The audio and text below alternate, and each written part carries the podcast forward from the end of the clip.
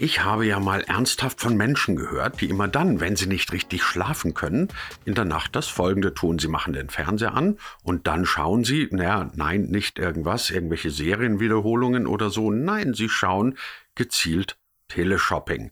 Das kann man jetzt als eine kleine Marotte abtun, weil ich meine, wenn man sich tatsächlich nachts anguckt, wie alle möglichen und unmöglichen Dinge verkauft haben, na, da muss man ja wirklich schon sehr unter Schlaflosigkeit leiden. Aber bevor wir das jetzt als Marotte Einzelner abtun, täuschen Sie sich nicht. Teleshopping ist nach wie vor ein Ding, mit dem jedes Jahr Millionenbeträge umgesetzt werden. Eine riesengroße Industrie. Ist es da verwunderlich, dass diese ökonomisch hervorragend funktionierende Idee irgendwann auch mal den Weg ins Digitale findet?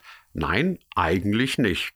Und deswegen haben wir heute jemand zu Gast, der genau das gemacht hat, das gute alte Teleshopping rüber transformieren auf Smartphone. Der Mann heißt Alex von Haasdorf, seine Firma heißt LiveBuy. Der Name ist Programm, um was es sonst noch damit auf sich hat und wie sich der E-Commerce gerade in diesen Zeiten der Pandemie weiterentwickeln könnte, das besprechen wir jetzt gleich mit Alex von Haasdorf. Wo tun wir das? Natürlich in der neuen Ausgabe von D25, dem Digitalisierungspodcast von Hybrid 1 und Digital Publishing Report. Diese Folge findet ihr wie immer natürlich auf allen handelsüblichen und guten Podcast-Plattformen aber in diesem Fall auch auf dem YouTube-Kanal und demnächst dann auch auf einer eigenen Webseite. Mein Name ist Christian Jakubetz und ich wünsche spannende 20 Minuten. Alex von Haasdorf, den schönen Begriff Teleshopping, den kennen wahrscheinlich nur die Älteren unter uns noch. Das ist so dieses, äh, man sitzt vorm Fernsehen und kauft ein um das mal so ganz salopp zu sagen. Jetzt kommen Sie mit Live-Buy daher und bringen das Teleshopping sozusagen ins Netz. Das müssen wir uns jetzt erstmal erklären. Wie bringt man denn Teleshopping ins Internet? Also die, die Anlehnung an Teleshopping ist grundsätzlich schon mal gar nicht falsch. Ähm, denn auch das, was wir machen, äh, beginnt damit, dass man auf eine sehr visuelle, interaktive Art und Weise Produkte entdecken kann, sich inspirieren lassen kann ähm, und eine neue Art des Shoppings eigentlich erlebt, ähm, wie sie eigentlich im Web oder im Internet eigentlich bisher noch nicht möglich war. Ähm, das Besondere an, an Teleshopping ist ja, dass es eben eine hoch authentische Angelegenheit ist, dass man also dort mit Menschen zu tun hat. Man sieht ein Gesicht, man sieht eine, vielleicht sogar zwei Gesichter, die sich über ein Produkt unterhalten. Man hat die Möglichkeit, äh, Produkte aus den verschiedensten Perspektiven sprichwörtlich kennenzulernen, die Anwendung dieser Produkte zu sehen. Und das war bisher tatsächlich ähm, äh, dem Teleshopping quasi vorbehalten. Was wir jetzt machen, ist also ein, das, das, Konzept zu nehmen und ins Internet zu führen. Was heißt ins Internet zu führen? Das heißt konkret ins Smartphone. Ähm, und das bringt wiederum ganz neue Möglichkeiten mit sich ähm, auf beiden Seiten, nämlich einmal auf der Seite derer, die Produkte vorstellen wollen, dass also das Studio, das TV-Studio auf die Größe eines Smartphones zusammenschrumpft. Also dass es tatsächlich möglich ist, Live-Aufnahmen und Livestreams aus dem Smartphone heraus aufzuzeichnen. Und sogar auch für die Konsumenten auf der anderen Seite genau das Gleiche passiert, nämlich auch, dass äh, das TV-Bild quasi auf Smartphone zusammenschrumpft, äh, mit, den, mit dem großen Unterschied, dass es eben hochinteraktiv ist. Anders als beim TV, wo man ja doch dann irgendwo als Couch Potato davor sitzt und sich berieseln lässt und dann vielleicht zum Hörer greift, um dann telefonisch eine, eine Order zu tätigen, ähm, ist das Smartphone ja schon per Definition einfach hochinteraktiv ausgelegt. Das heißt, man kann an der Situation tatsächlich teilhaben, man kann mit per Chat teilnehmen, man kann Fragen stellen. Ähm, und das ist eine ganz, ganz neue Art der Interaktivität, äh, die durch dieses neue Medium möglich wird. Wie sieht denn das dann in der Praxis aus? Also ich sitze vor meinem Smartphone, ich gehe, zum Beispiel gesehen, Douglas ist unter Ihren Kunden oder Chibo.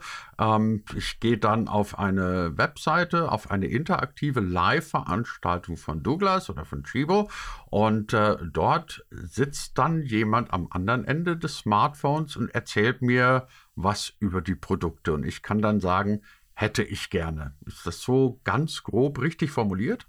Ganz grob richtig formuliert, ja. Also wir, ähm, wir binden unsere Technologie, die Live-Technologie in Webshops ein, sodass also die Besucher dieser Webseiten, zum Beispiel bei den genannten Unternehmen, Chibo oder Douglas, ähm, dort eben diese Livestreams dann aufrufen können, ohne sich nochmal extra anmelden zu müssen oder irgendwelche weiteren Hürden, sondern einfach draufklicken und los geht's.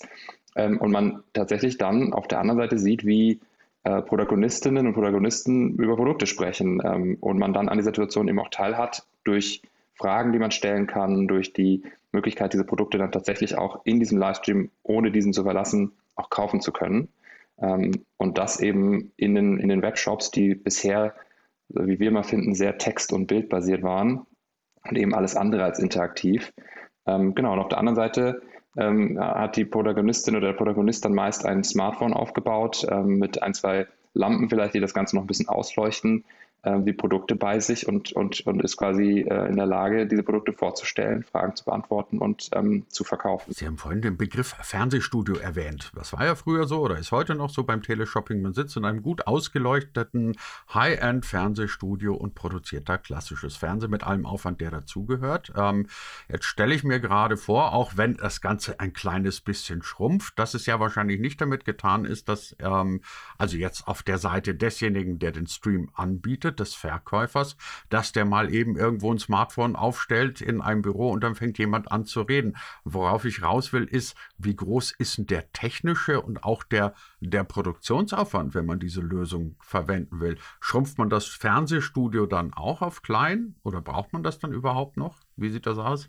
Also wir sehen da zwei verschiedene Welten eigentlich gerade entstehen. Die, die eine Welt ist tatsächlich noch die große Show. Also da, wo man tatsächlich versucht, ähm, äh, Unterhaltung aufzubauen durch, äh, durch sagen wir mal, ein professionelles Studio, professionelle Produktion, äh, die wir grundsätzlich auch ähm, abbilden können, äh, die dann also sozusagen dem Teleshopping noch ganz, ganz nahe ist, ja, wo man also wirklich auch eine, eine, eine Welt kreieren möchte, die ähm, eben keine, keine Fragen offen lässt. Ja. Ähm, die, die zweite Welt, die jetzt aber gerade dadurch entsteht, dass es eben das Smartphone ist, was das ganze TV-Studio ersetzt, ist, dass es eine sehr, sehr nahbare und sehr intime Situation zwischen dem Verkäufer und dem Verkäufer, äh, dem Verkäufer und den Käufern äh, äh, bringt. Und dass tatsächlich der Aufwand nicht größer ist, als sich ein, ein Smartphone äh, in einen, einen Gimbal oder in ein, ein kleines Stativ zu klemmen, vielleicht noch ein Ringlicht drumherum und dass das schon alles ist, was man braucht, um einen Livestream auszuführen. Und die sämtliche Vorbereitung dieses Livestreams, die Ausführung dieses Livestreams passiert aus der Smartphone-App heraus. Ähm, und das haben wir fairerweise ja nicht erfunden, ähm, sondern es gibt ja ähm, auch gerade aus dem asiatischen und chinesischen Raum dieses Phänomen jetzt in den letzten Jahren, ähm, die tatsächlich genauso auch Livestreaming veranstalten und dort mittlerweile einen Rekord nach dem anderen brechen. Und ich glaube, das Magische an dieser Situation ist eben die Intimität und die Authentizität, die dadurch entsteht, dass man eigentlich quasi wie in einem Gespräch mit einer anderen Person in einem sehr intimen Rahmen eigentlich sich befindet und dass es eben nicht produziert und nicht zu professionell wird, sondern eben ehrlich. Ja, ich glaube, das ist das magische Wort, was dadurch ähm, ins Spiel kommt. Die nächste Frage ist wahrscheinlich eine, eine dumme Frage, eine sehr, ähm, wie soll ich sagen, eine Frage, auf die es nur eine Antwort, eine Antwort gibt. Ich stelle sie trotzdem mal. Ähm, Inwieweit hat die Corona-Pandemie diese Idee des Verkaufens befördert? Könnte ja rein theoretisch sein, deswegen bestelle ich die Frage, dass Sie vielleicht vor zwei Jahren schon gesagt haben, diese Online-Shops sind irgendwie alle ein bisschen öde und mit Bewegtbild kann man inzwischen eine ganze Menge machen. Also lasst uns doch mal so Livestream, Teleshopping, Applikationen bauen. Also wir sehen ähm, die gesamte Situation absolut als Katalysator für das ganze Thema. Ähm, nicht zuletzt dadurch, dass die, die in den Innenstädten das Einkaufen in den, in den Einzelhandelsgeschäften nicht mehr möglich ist, ähm, ähm ist der Wunsch nach, nach Beratung, der Wunsch nach einem menschlichen Kontakt und einer, einem Erlebnis äh, dadurch ja nicht, nicht ähm, äh, abgebrochen. Ganz im Gegenteil, der Wunsch wird, glaube ich, sogar immer, immer stärker, je mehr wir zu Hause sitzen, alleine, ja, und uns nach, nach anderen Kontakten eigentlich sehnen. Ähm, und diese, diese Möglichkeit, Erlebnisse zu schaffen, ähm, menschliche Kon äh, Verbindungen aufzubauen, die wird jetzt dadurch eben wieder möglich, auch im Shopping-Kontext. Ähm, das Interessante, was wir sehen, ist, dass auch da wieder der Vorreiter China dass dieses Phänomen ja schon lange vor der Pandemie dort eigentlich zum, zum großen Erfolg geworden ist. Das, das gibt uns auf jeden Fall sehr viel Zuversicht, dass es auch ähnlich hier bei uns in westlichen Breitengraden äh, ähm, funktionieren wird.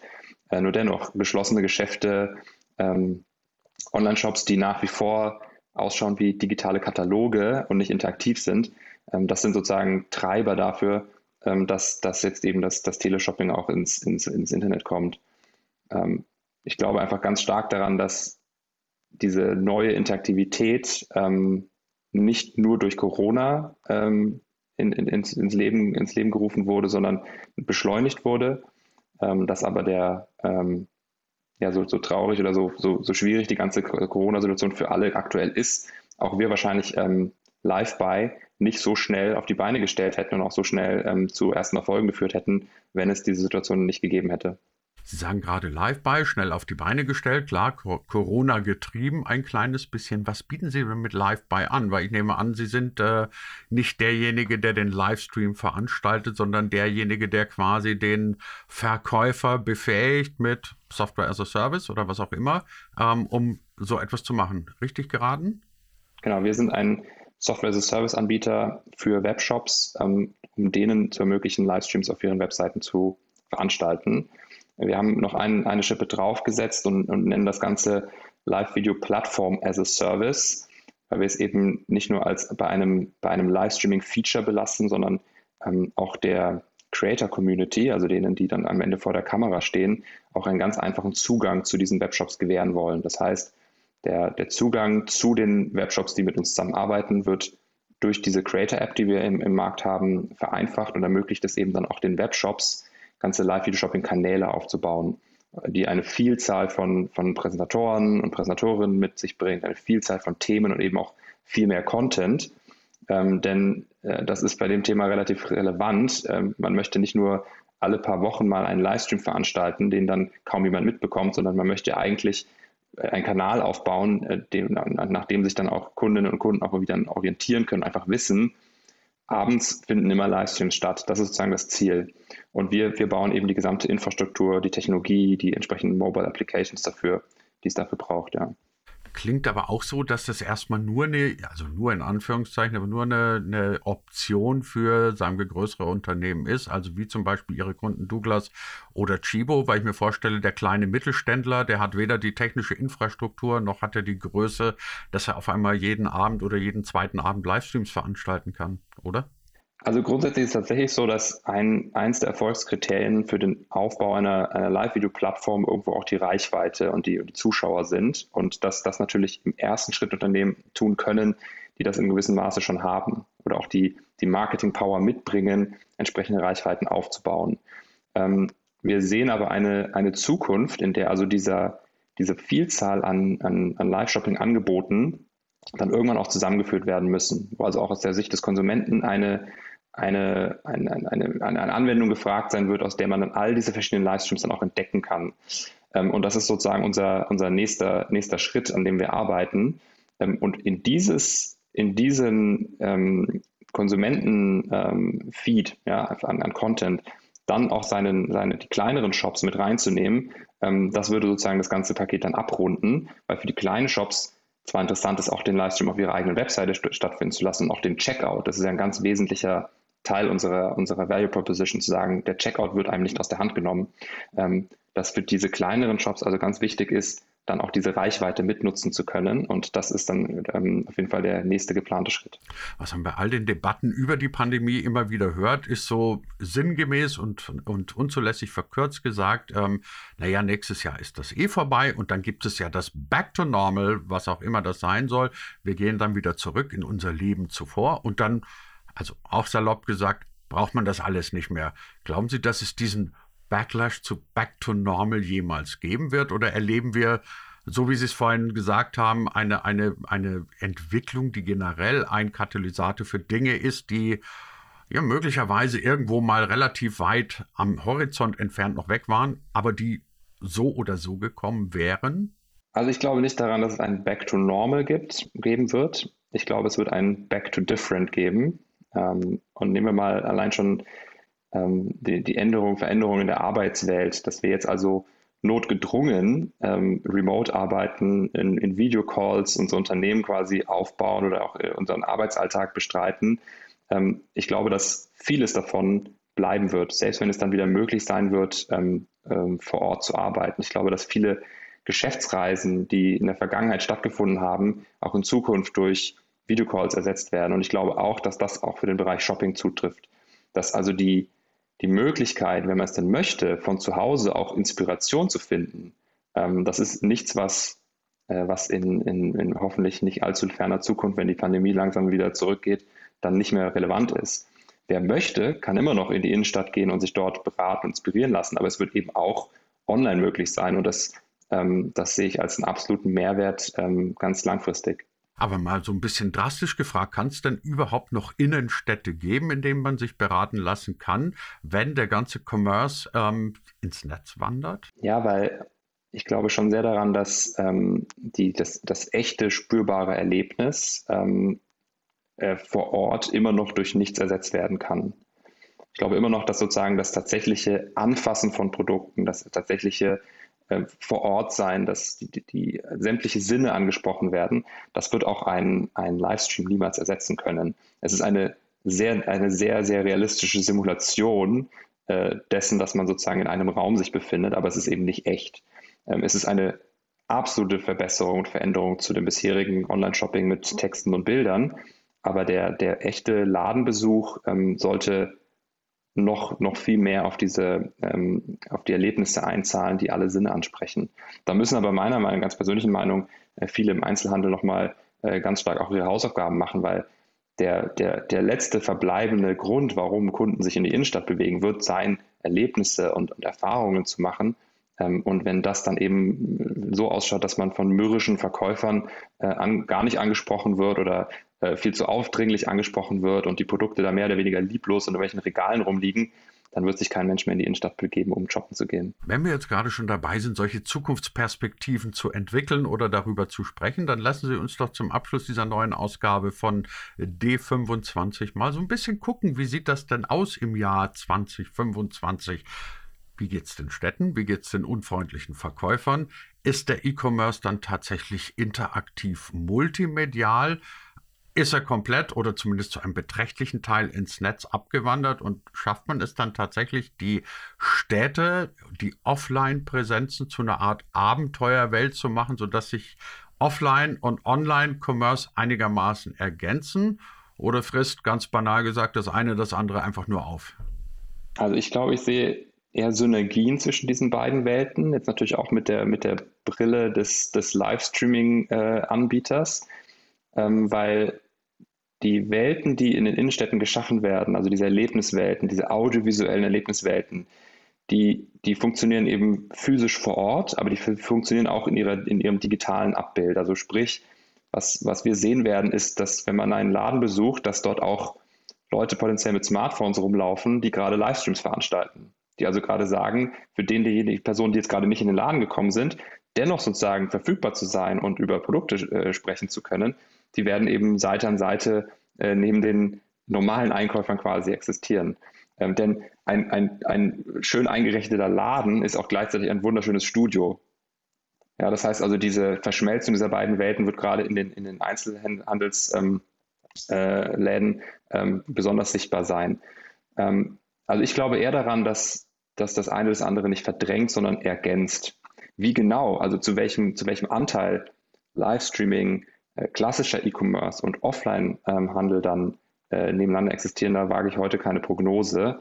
Ähm, grundsätzlich kann ich mir nur sagen, der Trend zeigt eher Richtung digital, ähm, weil einfach die, sagen wir mal, die, bequemen, die Bequemlichkeitsaspekte da schon auch sehr, sehr stark mit reinspielen, dass ich dann, also wenn ich auch in einem Livestream heraus das Erlebnis habe, dann trotzdem einfach nur zweimal klicke oder, oder auf das Smartphone drücke und die Order wird ausgelöst und ist im besten Falle einen Tag später vor meiner Haustür, das ist schon sehr, sehr angenehm. Also, liebe Hörer von D25, jetzt hätte ich mich beinahe verheddert beim Namen des eigenen Podcasts. Wir haben gesprochen über die Gegenwart und möglicherweise die Zukunft des Einzelhandels. Nochmal darüber, wie aus dem guten alten Teleshopping Livestreaming wird. Und unser Gast heute war Alex von Haasdorf von LiveBuy. Er hat ein Unternehmen gegründet, das solche Livestreamings ermöglicht. Herr von Haasdorf, ganz herzlichen Dank dafür. Ich danke Ihnen, Herr Gewitz.